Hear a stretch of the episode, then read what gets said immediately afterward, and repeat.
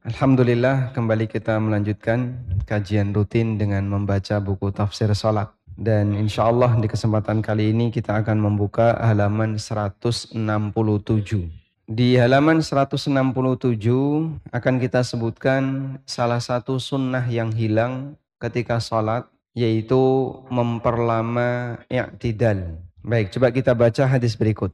Memperlama i'tidal adalah sunnah yang hilang. Dianjurkan memperlama i'tidal sebagaimana yang dilakukan ketika ruku'. Al-Barra bin Azib radhiyallahu anhu menceritakan anna Rasulullah sallallahu alaihi wasallam kana ruku'uhu wa idza rafa'a ra'sahu minar ruku'. Rasulullah sallallahu alaihi wasallam ruku' beliau, kemudian i'tidal beliau, wa sujuduhu sujud beliau, wa baina sajdataini dan duduk di antara dua sujud, qariban minas sawa, mendekati sama, panjangnya hampir sama. Hadis riwayat Abu Dawud. Dan ketika i'tidal itu diperlama, apa yang dilakukan? Yang dilakukan adalah mengulang-ulang bacaan i'tidal. Rabbana walakal hamdu, Rabbana walakal hamdu, Rabbana walakal hamdu. Anda bisa ulang-ulang jika ingin memperlama i'tidal. Sehingga dalam hadis ini kita bisa mendapatkan kesimpulan bahwa dalam setiap gerakan rukun salat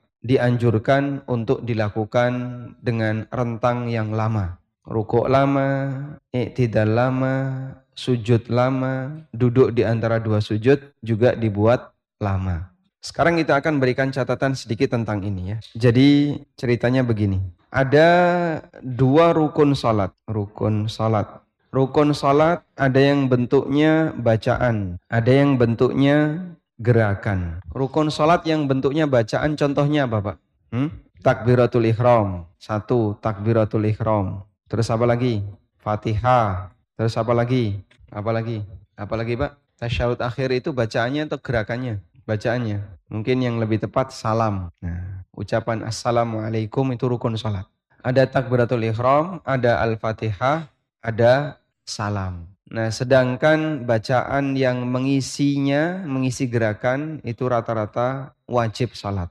Kemudian ada gerakan salat. Gerakan salat yang merupakan rukun salat hampir semuanya, kecuali gerakan minor yang sifatnya tambahan. Gerakan minor yang sifatnya tambahan seperti angkat tangan, bersedekap, berisyarat jari, kemudian duduk, istirahat, lalu duduk tasyahud awal, itu masuk wajib salat. Sehingga rukun itu dominan ada di sini, lebih dominan. Baik. Kemudian dari gerakan yang statusnya rukun salat yang tidak menjadi korban orang yang salatnya cepat itu ada dua. Jadi selamat dari kecepatan. Wah, saya tulis gitu aja ya. Nah, itu cuma dua. Ada dua ya. Yang pertama, cek, cek. Bismillah. Tes. Alhamdulillah. Masya Allah. Pelan lagi, pelan. Nah, cek. Alhamdulillah. Cek. Tes. Bismillah. Subhanallah. Kalau ini masuk nggak? Nggak masuk. Oh, nggak ini. Bismillah. Nah. Yang pertama adalah saat berdiri membaca Fatihah. Saat berdiri. Yang kedua, saat tasyahud. Saat tasyahud. Dua ini pasti selamat. Sehingga di dua ini pasti tumaknina. Kemudian ada gerakan korban tidak tumaknina. Ini kebalikannya ya. Ada gerakan yang dia sering menjadi korban tidak tumaknina. Ini selain dua di atas. Makanya peringatan Nabi Sallallahu Alaihi Wasallam ada di ini. Sehingga Nabi Sallallahu Alaihi Wasallam mengingatkan tentang orang yang bertindak jahat ketika sholat, disebabkan karena dia mencuri ketika salat. Aswa'u sariqatin as-sariqatu fis salah. Maling yang paling elek adalah maling ketika salat. Kemudian Nabi shallallahu alaihi wasallam ketika ditanya, bagaimana orang bisa maling ketika salat? Jawab beliau, la yutimmu ruku'ahu wa la sujudah. Dia tidak menyempurnakan rukuk dan sujudnya. Dan Nabi shallallahu alaihi wasallam juga mengajarkan ketika orang itu tumaknina, maka tumaknina itu beliau tekankan di rukuk, sujud, dan i'tidal. Serta duduk di antara dua sujud. Sebab yang paling sering orang kecepatan itu di bagian ini. Oleh karena itu jamaah dimuliakan Allah, bagian dari sunnah yang hilang adalah memperlama gerakan selain ketika berdiri membaca Fatihah, dan selain duduk tasyahud. Kalau kita sholat dan gerakan-gerakan ini bisa lama, insya Allah berarti dia sudah sesuai sunnah. Dan seperti ini banyak ditinggalkan oleh kaum muslimin, sehingga ketika ada orang yang mengerjakan sholat kok rukuknya terlalu lama, sujudnya terlalu lama, itu protes jamaahnya. Saya masih ingat ya, waktu saya ngimami di kampung halaman ya, dan waktu itu saya masih mahasiswa, terus pulang ke Lamongan Pak. Terus jadi imam sholat duhur. Nah ketika jadi imam sholat duhur, sedikit memperlama i'tidal dengan membaca Rabbana walakal hamdu mil'as samawati wa mil'al ardi wa mil'a ma syi'ta min syai'im ba'du. Cuman sampai situ. Dan selesai sholat langsung disidang. Kemudian ada salah satu jamaah, sebenarnya beliau sepupu mbah saya, jadi kita masih satu trah. Beliau sepupu mbah saya, langsung tanya, sing pok waca iki apa?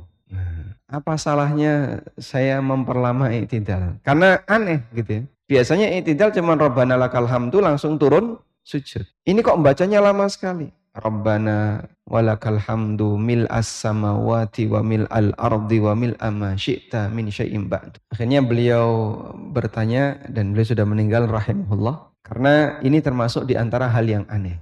Sehingga benarlah yang dikatakan oleh para ulama, ketika sunnah itu ditinggalkan oleh masyarakat, maka saat dikerjakan dia dianggap penyimpangan. Sehingga ada satu zaman karena sunnah itu banyak ditinggalkan, sampai ketika sunnah itu dikerjakan masyarakat menganggap itu penyimpangan. Sehingga kita bisa sebut di sini bahwa bagian dari memperlama i'tidal, bagian dari sunnah yang hilang adalah memperlama i'tidal.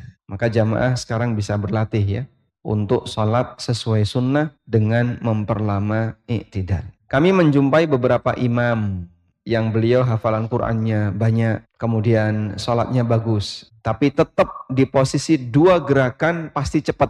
Satu i'tidal, dua duduk di antara dua sujud. Ini pasti cepat. Rata-rata demikian. Padahal bagian dari sunnah ini dibuat lama. Kemudian dalam diskusi yang tadi kami lakukan, lalu ada salah satu imam tetap yang bilang, saya biasanya memperlama sujud. Aku nek sujud rodok suwe, dungo. Nah sujud lama dalam masyarakat kita tidak dicurigai. Ya. Sehingga ketika imamnya sujudnya lama, itu tidak ada yang protes. Karena jamaahnya ngerti, ini mesti oke utangi. Nah, makanya dia banyak ber, berdoa. Tapi kalau rukuk lama, i'tidal lama, kemudian duduk di antara dua sujud itu lama, terkadang menyebabkan sebagian orang dia kebingungan. Kok ini lama, kenapa? Padahal sebenarnya itu bagian dari sunnah. Dan ini tidak hanya terjadi di masa sekarang, bahkan sudah pernah terjadi di masa Umar bin Khattab radhiyallahu anhu.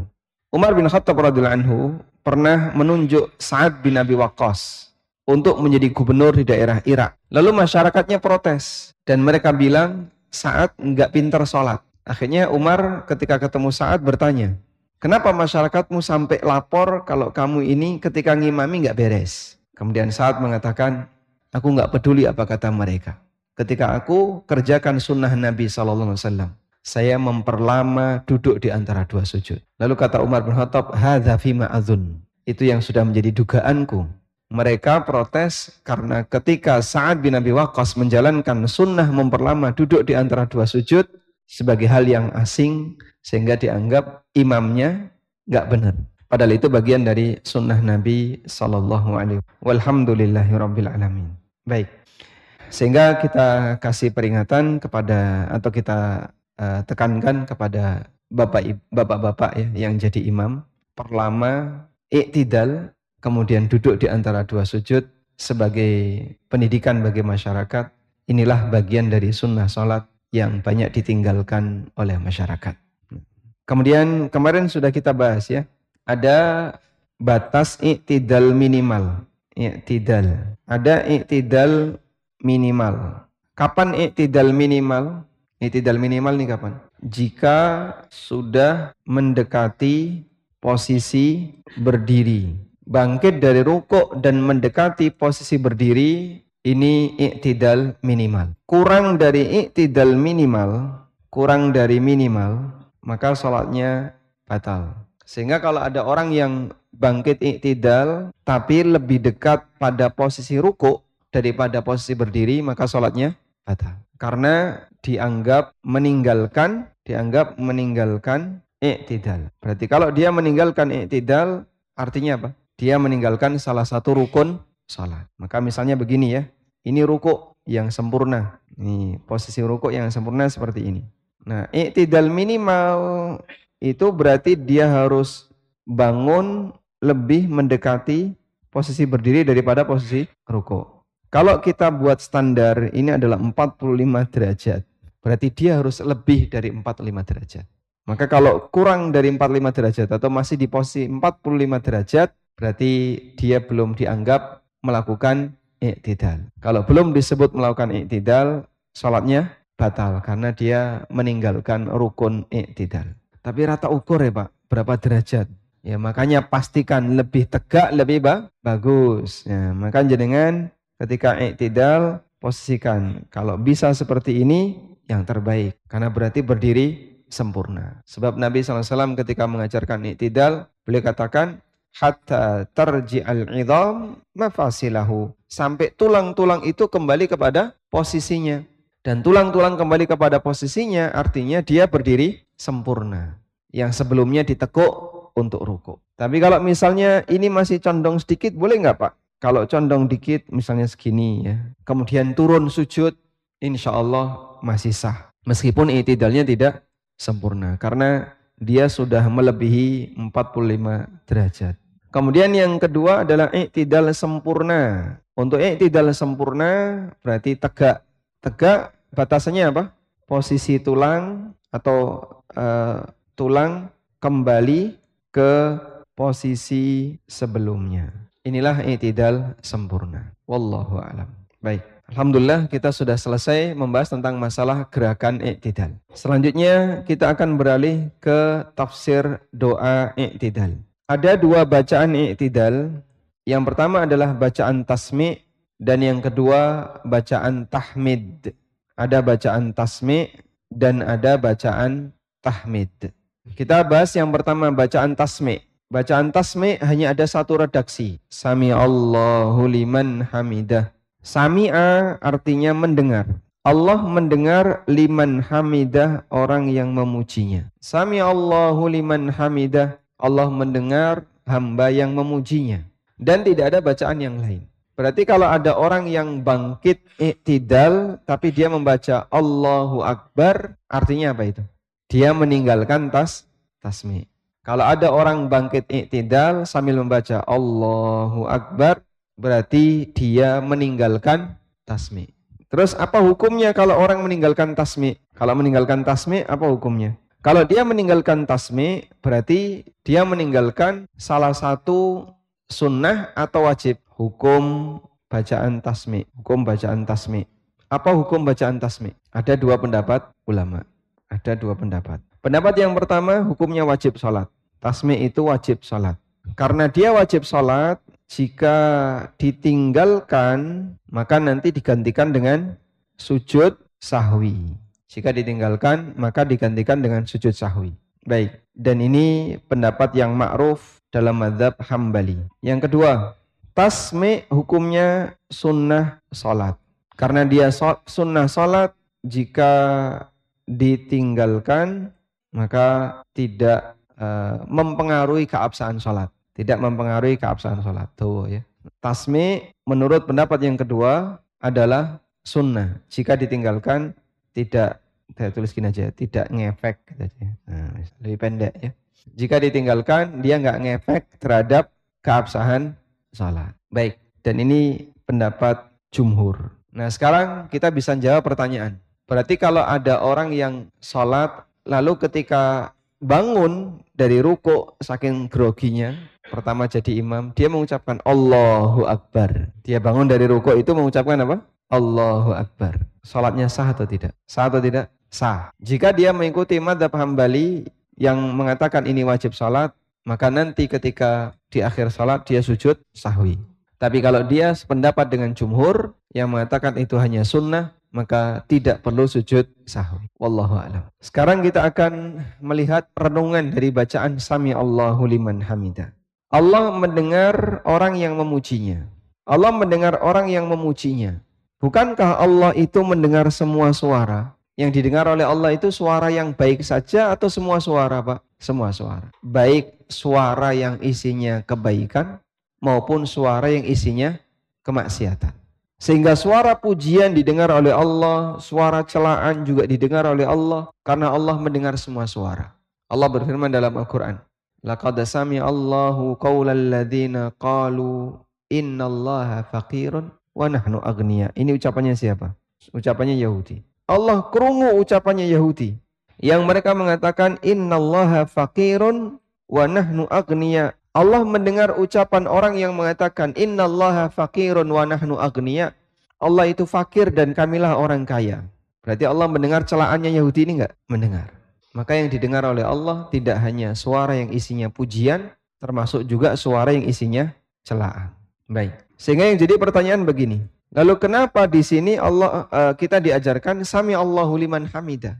Allah mendengar orang yang memujinya. Maka jawabannya sebagai berikut. Ini sebagaimana ketika ada orang yang mengingatkan orang lain yang sedang bertindak zalim. Allah tidak tidur, pangeran boten sari. Ya. Bukankah sejak dulu Allah tidak tidur? Jawabannya betul. Namun maksud dari pernyataan ini adalah bahwa Allah menjadi saksi atas perbuatanmu. Sehingga kalimat Allah tidak tidur bukan hanya sebatas informasi Allah tidak tidur. Karena sejak dulu Allah tidak tidur. La ta'khuduhu sinatun wala naum. Allah enggak ngantuk dan Allah enggak tidur. Sehingga saat ada orang yang didolimi, rapopo, sakarepmu kowe ngelakoni apa? Tapi ingat ya, Allah tidak tidur. Sehingga saat kita menyampaikan seperti itu kepada yang bersangkutan, tujuannya apa? Untuk mengingatkan, awas perbuatanmu disaksikan oleh Allah. Demikian pula ketika kita mengucapkan kalimat, Allah mendengar orang yang memujinya. Bahwa yang dimaksud mendengar di sini bukan semata mendengar, namun mendengar di sini adalah mendengar yang diiringi dengan respon. Karena itu para ulama memaknai sami'a dengan ijabah. Merespon. Sami'allahu liman hamidah maksudnya adalah ajaballahu liman hamidah. Allah mengijabahi orang yang memujinya. An-Nawawi menjelaskan wa makna sami'allahu liman hamidah ay ajaba du'a man hamidah. Makna kalimat sami'allahu liman hamidah artinya adalah Allah mengijabahi doanya hamba yang memujinya. Sehingga saat imam memberikan komando sami'allahu liman hamidah, makmum mendengar. Komandonya imam, makmum mendengar. Allah mengijabahi hamba yang memujinya. Maka direspon oleh makmum dengan mengatakan Rabbana walakal hamdu. Dan itu adalah pujian kita untuk Allah Subhanahu wa taala. Dan Allah mengijabahi pujian kamu ini. Sehingga ada hal yang sinkron antara komando dengan bacaan ketika i'tidal. Karena itu makmum merespon dengan memuji Allah mengucapkan Rabbana walakal hamdu pada saat imam memberikan komando sami'allahu liman hamidah. Dan itu akan membuat makmum lebih semangat ketika memuji Allah Subhanahu wa taala. Dia memasang renungan dalam hatinya bahwa apa yang kamu puji saat ini sedang mendengarkan pujianmu dan dia akan merespon pujianmu dan mengabulkan doamu. Wallahu a'lam. Baik. Sekarang kita akan lanjutkan renungan ketika i'tidal. Kita renungkan ketika Anda mendengarkan imam mengucapkan sami'allahu liman hamidah. Allah mengijabahi orang yang memujinya. Lalu kita sambut dengan memuji Allah ketika i'tidal. Dengan mengucapkan Rabbana walakal hamdu atau Allahumma Rabbana walakal hamdu. Semoga memberikan peluang doa kita diijabahi oleh Allah Ta'ala. Sehingga kita membenarkan ucapan imam, membenarkan komando imam dengan apa? Mengucapkan sami'allahu liman hamidah. Kalau saya ngomong kayak gini, Pak. Bapak Ibu silahkan sampaikan permintaan. Anda ngomong apapun saat ini pasti dikasih. Kira-kira gimana? Kita langsung gercep, satset, das-des. Langsung menyampaikan permintaan. Mumpung untuk saat ini pasti langsung dikasih. Kan begitu ya? Udah, kamu punya kesempatan. Minta apa? Hanya satu saja saat ini. Besok sudah nggak berlaku. Pasti dia akan langsung menyampaikan permohonan. Itu yang disebut dengan merespon dengan baik pernyataan atau komando yang disampaikan sebelum. Coba kita perhatikan hadis berikut. Dari Abu Musa al Ashari radhiyallahu anhu, Nabi sallallahu alaihi wasallam bersabda, "Wa idza qala sami'allahu liman hamidah." Apabila imam mengucapkan sami'allahu liman hamidah, faqulu, maka ucapkanlah, "Allahumma rabbana walakal hamdu yasma'illahu lakum." Maka ucapkanlah, "Ya Allah, hanya kepadamu segala puji." Yasma'illahu lakum, maka Allah akan mendengarkan kalian. Fa innallaha qala ala lisani nabiyhi sallallahu alaihi wasallam, sami'allahu liman hamidah. Karena Allah berfirman melalui lisan nabinya sallallahu alaihi wasallam, sami'allahu liman hamidah, Allah mengijabai orang yang memuji. Nah, ditunggu dulu. Selanjutnya, kita tambahkan sedikit catatan. Makna dari kata mendengar yang disebutkan dalam dalil. Kata mendengar dalam Al-Quran maupun hadis itu maknanya apa saja. Ibn Qayyam menjelaskan, kata mendengar dalam bahasa Al-Quran dan hadis memiliki empat makna. Kata mendengar dalam Al-Quran dan hadis memiliki empat makna. Makna yang pertama, mendengar artinya adalah idrakul masmu'at, menangkap suara. Mendengar untuk makna yang pertama artinya adalah menangkap suara. Ini seperti dalam firman Allah Subhanahu wa taala, laqad sami'a Allahu qaulal ladzina qalu innallaha faqirun wa nahnu aghnia. Allah mendengar ucapan orang Yahudi yang mengatakan Allah itu fakir dan kamilah orang kaya. Maka yang dimaksud mendengar di sini adalah idrakul masmu'at, Allah menangkap suaranya Yahudi yang ngomong kayak gini. Mendengar dalam arti yang kedua, maknanya adalah mengerti dan memahami. Seperti dalam firman Allah Subhanahu wa taala, "Innama kana qaulal mu'minina idza du'u ila Allahi wa rasulihi liyahkuma bainahum ay yaqula sami'na wa ata'na." Jawaban orang mukmin bila mereka dipanggil kepada Allah dan Rasul-Nya agar Allah menjadi hakim di antara mereka, maka orang mukmin ini akan mengatakan sami'na wa ata'na. Sami'na di situ artinya apa? Kami paham, kami mengerti. Kami mengerti, wa ata'na, dan kami mentaati. Makanya kalau diminta untuk merapatkan shaf, sawwu sufufakum fa inna tasfiyatas sufufi min tamamis shalah, sami'na wa ata'na. Tapi sing siji ning ngarep siji ning nguri belepotan. Jarene sami'na wa ata'na, tapi nyatane kok kayak gini. Enggak, orang itu memahami bismillah. Nah, masyarakat kita memahami sami'na wa ata'na itu dzikir. Pokoknya kue nek kerungu imam moco sawu sufakum jawaban sami'na wa ata'na. Nah, jadi seperti apa? Dzikir dan bacaan ketika mendengar sawu sufakum. Makanya saya kalau merapikan soft nggak pernah pakai bahasa Arab. Makmumnya radong. Lebih baik pakai bahasa yang bisa dipahami oleh makmum. Monggo softnya dirapikan, rapat, lurus. Yang bawa H P dan yang bawa anak tolong di silent. Jadi pakai bahasa yang bisa dipahami, membuat mereka bisa menyesuaikan sesuai dengan komando. Karena kita sangat yakin ini kalau pakai bahasa Arab, engkau mesti mau jawab sami'na wa ata'na, tapi tetap rakaruan. Ya. Ono sing renggang, ono sing maju mundur, ono sing nyun sewu. Ya. Karena ada kebiasaan orang tuh yang suka miring, sehingga dia ketika berdiri itu mesti miring serong dikit gini, mesti. Padahal itu soft sudah dikalibrasi loh Pak. Sudah ada kalibrasi kiblat ada di sini. Ya, ditulis dikalibrasi oleh Depak. Itu tetap saja ketika membentuk sok mesti dia miring sendiri. Akhirnya disuruh lurus nanti miring lagi. Dan itu kan masalah perasaan ya. Dia seperti itu karena perasaan. Baik. Sehingga sami'na wa ata'na, sami'na di situ artinya apa? Kami mengerti. Yang ketiga, mendengar dalam arti menerima dan mengikuti, menerima dan mengikuti. Sehingga kami mendengar artinya kami menerima dan kami mengikuti.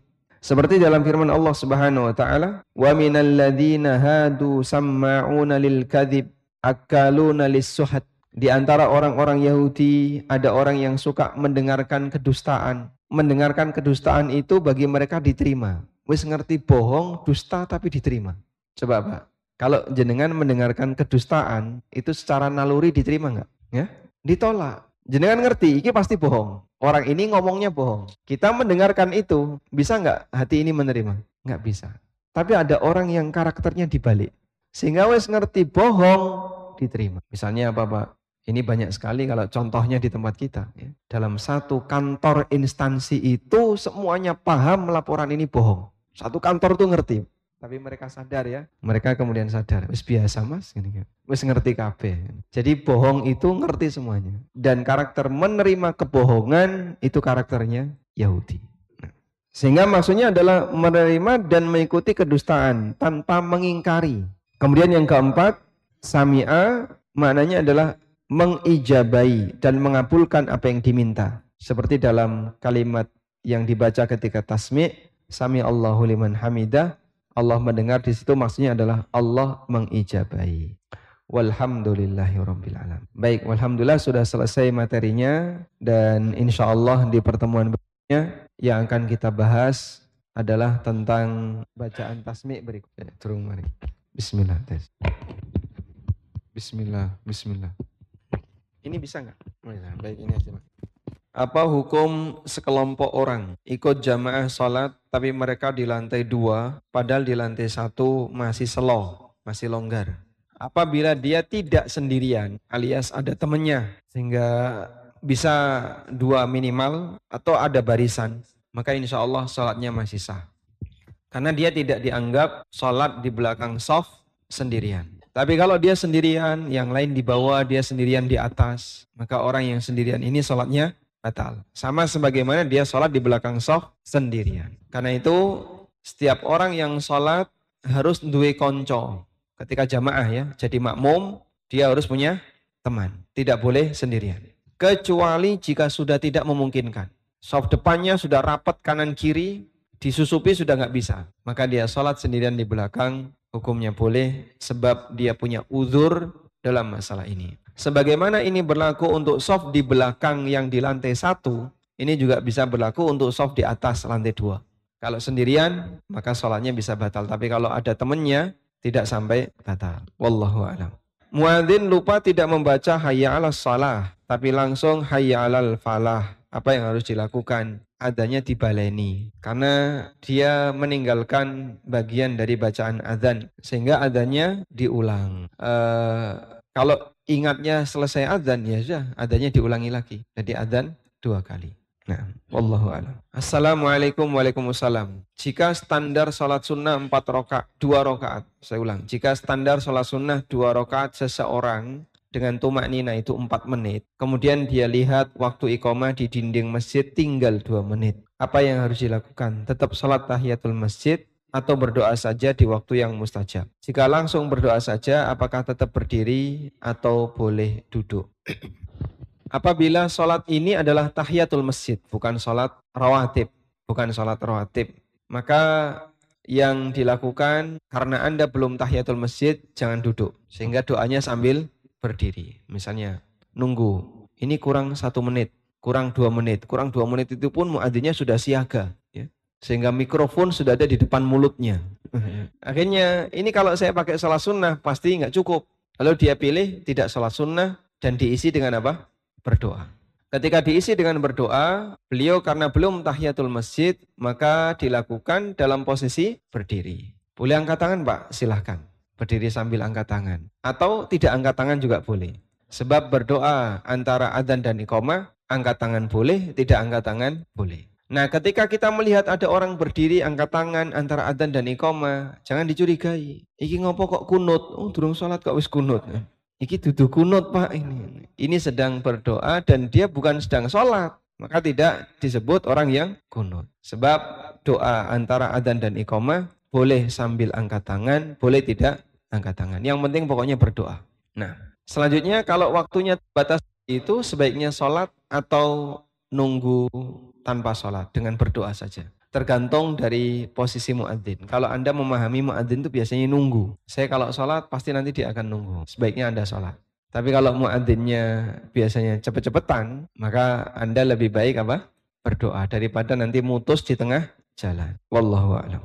Kalau rawatib sebisa mungkin dibelani karena rawatib, maka Anda kerjakan sholat untuk rawatib ya, sambil sekaligus niat tahiyatul masjid. Lalu nanti kalau dapat satu setengah rokaat, kok sudah komat, lanjutkan sampai selesai. Batasannya adalah Jika saya menyelesaikan sampai salam, tidak ketinggalan takbiratul ihram bersama imam, selesaikan. Tapi kalau ketinggalan takbiratul ihram, sebaiknya dihentikan. Ketika saya makmum masbuk sholat duhur, imam sudah sujud rokaat satu. Bagaimana cara saya menyusul imam? Apa yang saya baca ketika imam duduk tasyahud pertama? Cara menyusul imam ketika imam sudah dalam posisi sujud atau posisi ruku atau posisi apapun. Maka Bapak Ibu cukup Allahu Akbar, tangan di, dilepas. Kok nggak sedekap apa? Karena Anda tidak baca surat. Anda tidak baca, maka Allahu Akbar dilepas. Terus langsung ikuti ikuti gerakan yang sedang dilakukan oleh imam. Kalau imamnya i'tidal gimana, Pak? Ya nggak apa-apa. Berarti Anda tidak perlu ruku. Maka saat imam sudah i'tidal, Allahu Akbar, Anda langsung gabung dalam posisi imam berdiri i'tidal. Langsung Bapak baca Rabbana walakal hamdu. Kemudian lanjutkan sesuai dengan gerakan imam berikutnya. Selanjutnya, apa yang saya baca ketika imam tasyahud awal? Anda juga membaca tasyahud awal. Meskipun belum waktunya. Tapi kan makmum masbuk ini baru dapat satu rakaat. Betul. Tapi kalau Anda berdiri sendirian, imamnya duduk tasyahud awal, jenengan berdiri. Ini nggak jamaah nanti jadinya. Sehingga Anda harus duduk tasyahud awal bersama imam dan membaca doa tasyahud awal. Ketika imam duduk tasyahud akhir, apa yang saya baca? Dan bagaimana cara saya duduk iftirash atau katawarruk? Anda baca doa tasyahud sebagaimana tasyahud awal. Dan duduknya iftirash, bukan, tasya, bukan tawarruk. Karena setelah imamnya salam, makmum masbuk ini akan berdiri. Sehingga duduknya iftirash. Barakallahu fiik. Jika saya puasa sunnah dengan niat di malam hari sebelumnya, lalu hari itu saya mengantarkan ibu bertamu dan di sana kami disuguhi makan siang. Lalu ibu menyuruhku untuk menemani beliau makan dan saya makan karena mentaati beliau. Apakah saya masih mendapatkan pahala puasa sunnah tersebut? Insya Allah dapat pahala meskipun dibatalkan. Karena e, membatalkan amal bukan disebabkan karena kita malas, tapi disebabkan karena faktor yang lain. Insya Allah dari niat yang soleh dan sudah ada amalan, insya Allah dapat pahala. Wallahu a'lam. Ketika dalam perjalanan, jarak belum masuk safar. Di tengah perjalanan tersebut masuk waktu sholat. Apakah wajib berhenti mencari masjid atau ikut berjamaah tepat waktu? Atau boleh mencari masjid ikut jamaah tepat waktu? Atau boleh menunda, misalnya berhenti di masjid depannya lagi untuk berjamaah sendiri dengan rombongan perjalanan? Insya Allah dua-duanya boleh. Dua-duanya boleh. Sehingga karena ini kan niat safar ya. Tapi belum keluar kampung, sudah mendengar adzan. Anda punya kesempatan ada dua. Lanjut perjalanan dan nanti jamak takhir bisa. Atau yang kedua, Anda berhenti, kemudian ketemu masjid di mana, terus sholat duhur, jamak asar, kemudian berangkat. Bisa dua-duanya. Sebab posisi Anda sebenarnya sudah keluar safar tapi belum berstatus musafir. Misalnya ya, kita mau ke, kalau Purworejo sudah safar belum? Hah? Purworejo, Gunung Kidul, Gunung Kidul, Ngidul, mana kan Raisa Pak itu. Kita ke Purworejo, ya. Lalu sampai di Wates, Jogja Wates berapa jaraknya? tiga puluh kilo, ya. Sampai di Temon, masuk duhur sampai Temon. Sudah? Ini masih kurang lebih sekian belas menit lagi sampai di Purworejo. Insya Allah Purworejo sudah safar, karena itu sudah di luar kota. Masih kurang sekian menit lagi Anda akan sampai di Purworejo. Maka dalam posisi ini, Anda dua, punya dua pilihan. Lanjut perjalanan hingga tiba di lokasi dan nanti boleh jamak qasar atau melipir ke masjid dekat Temon lalu sholat duhur tapi empat rakaat dan asar empat rakaat. Di jamak takdim bisa dengan dua cara itu. Wallahu a'lam. Assalamualaikum waalaikumsalam. Bagaimana cara bagi waris? Caranya dibagi ya. Gambaran sederhana, satu laki dan dua perempuan. Rinciannya tanah dan rumah yang dihuni satu putra dan satu putri. Tanah pekarangan di lokasi yang lain. Maksudnya gimana ini? Tanah dan rumah penghuninya satu putra dan satu putri. Satu laki dan dua perempuan. Berarti warisannya dibagi berapa? Hah? Bagi empat. Ya. Warisannya dibagi empat. Kan berarti satu laki dihitung dua. Dua perempuan dihitung dua. Totalnya empat. Maka total harta yang laki-laki dapat seperempat, yang laki-laki dapat setengah, ya. Yang laki-laki dapat setengah, dibagi empat. Sudah, yang anak laki-laki dapat setengah. Kemudian anak perempuan satu dapat seperempat, perempuan dua dapat seperempat. Totalnya kan satu. Nah, tapi kan bentuknya rumah, Pak. Rumah masuk di poro papat. Bentuknya mau rumah, mau tanah, mau apapun. Jadi warisan yang tidak cair, yang tidak liquid, misalnya rumah plus pekarangan dan pekarangan tanah di tempat yang lain. Warisan yang tidak liquid, maka pembagiannya berdasarkan nilai. Ini dinilai. Iki kira-kira rego piro sak mining ini. Anggaplah ketemu harga lima ratus juta. Yang tanah ini dua ratus juta. Misalnya ya, tapi ini angel nanti ngitungnya. Gini aja, tiga ratus juta. Baik, ketemu nilai sekian. Berarti totalnya delapan ratus. Maka yang laki-laki ini punya empat ratus, yang ini dua ratus, dua ratus. Begini. Lalu yang laki-laki ini ingin memiliki tanah dan rumah ini, pekarangan dan rumah ini. Berarti dia harus nyusui, harus nyusui. Dia membayari saudara-saudaranya masing-masing lima puluh, ini lima puluh, ini lima puluh. Sehingga masing-masing mendapatkan hak sesuai dengan nilai yang menjadi objek warisan. Insya Allah tidak sulit ya. Makanya yang kayak gini rembukannya rembukan tua. Jadi sing tua-tua diundangi untuk menentukan ini milik siapa, milik siapa, kira-kira nilai sing pantas piro, iki arep nyusui, dikongkon nyusui piro.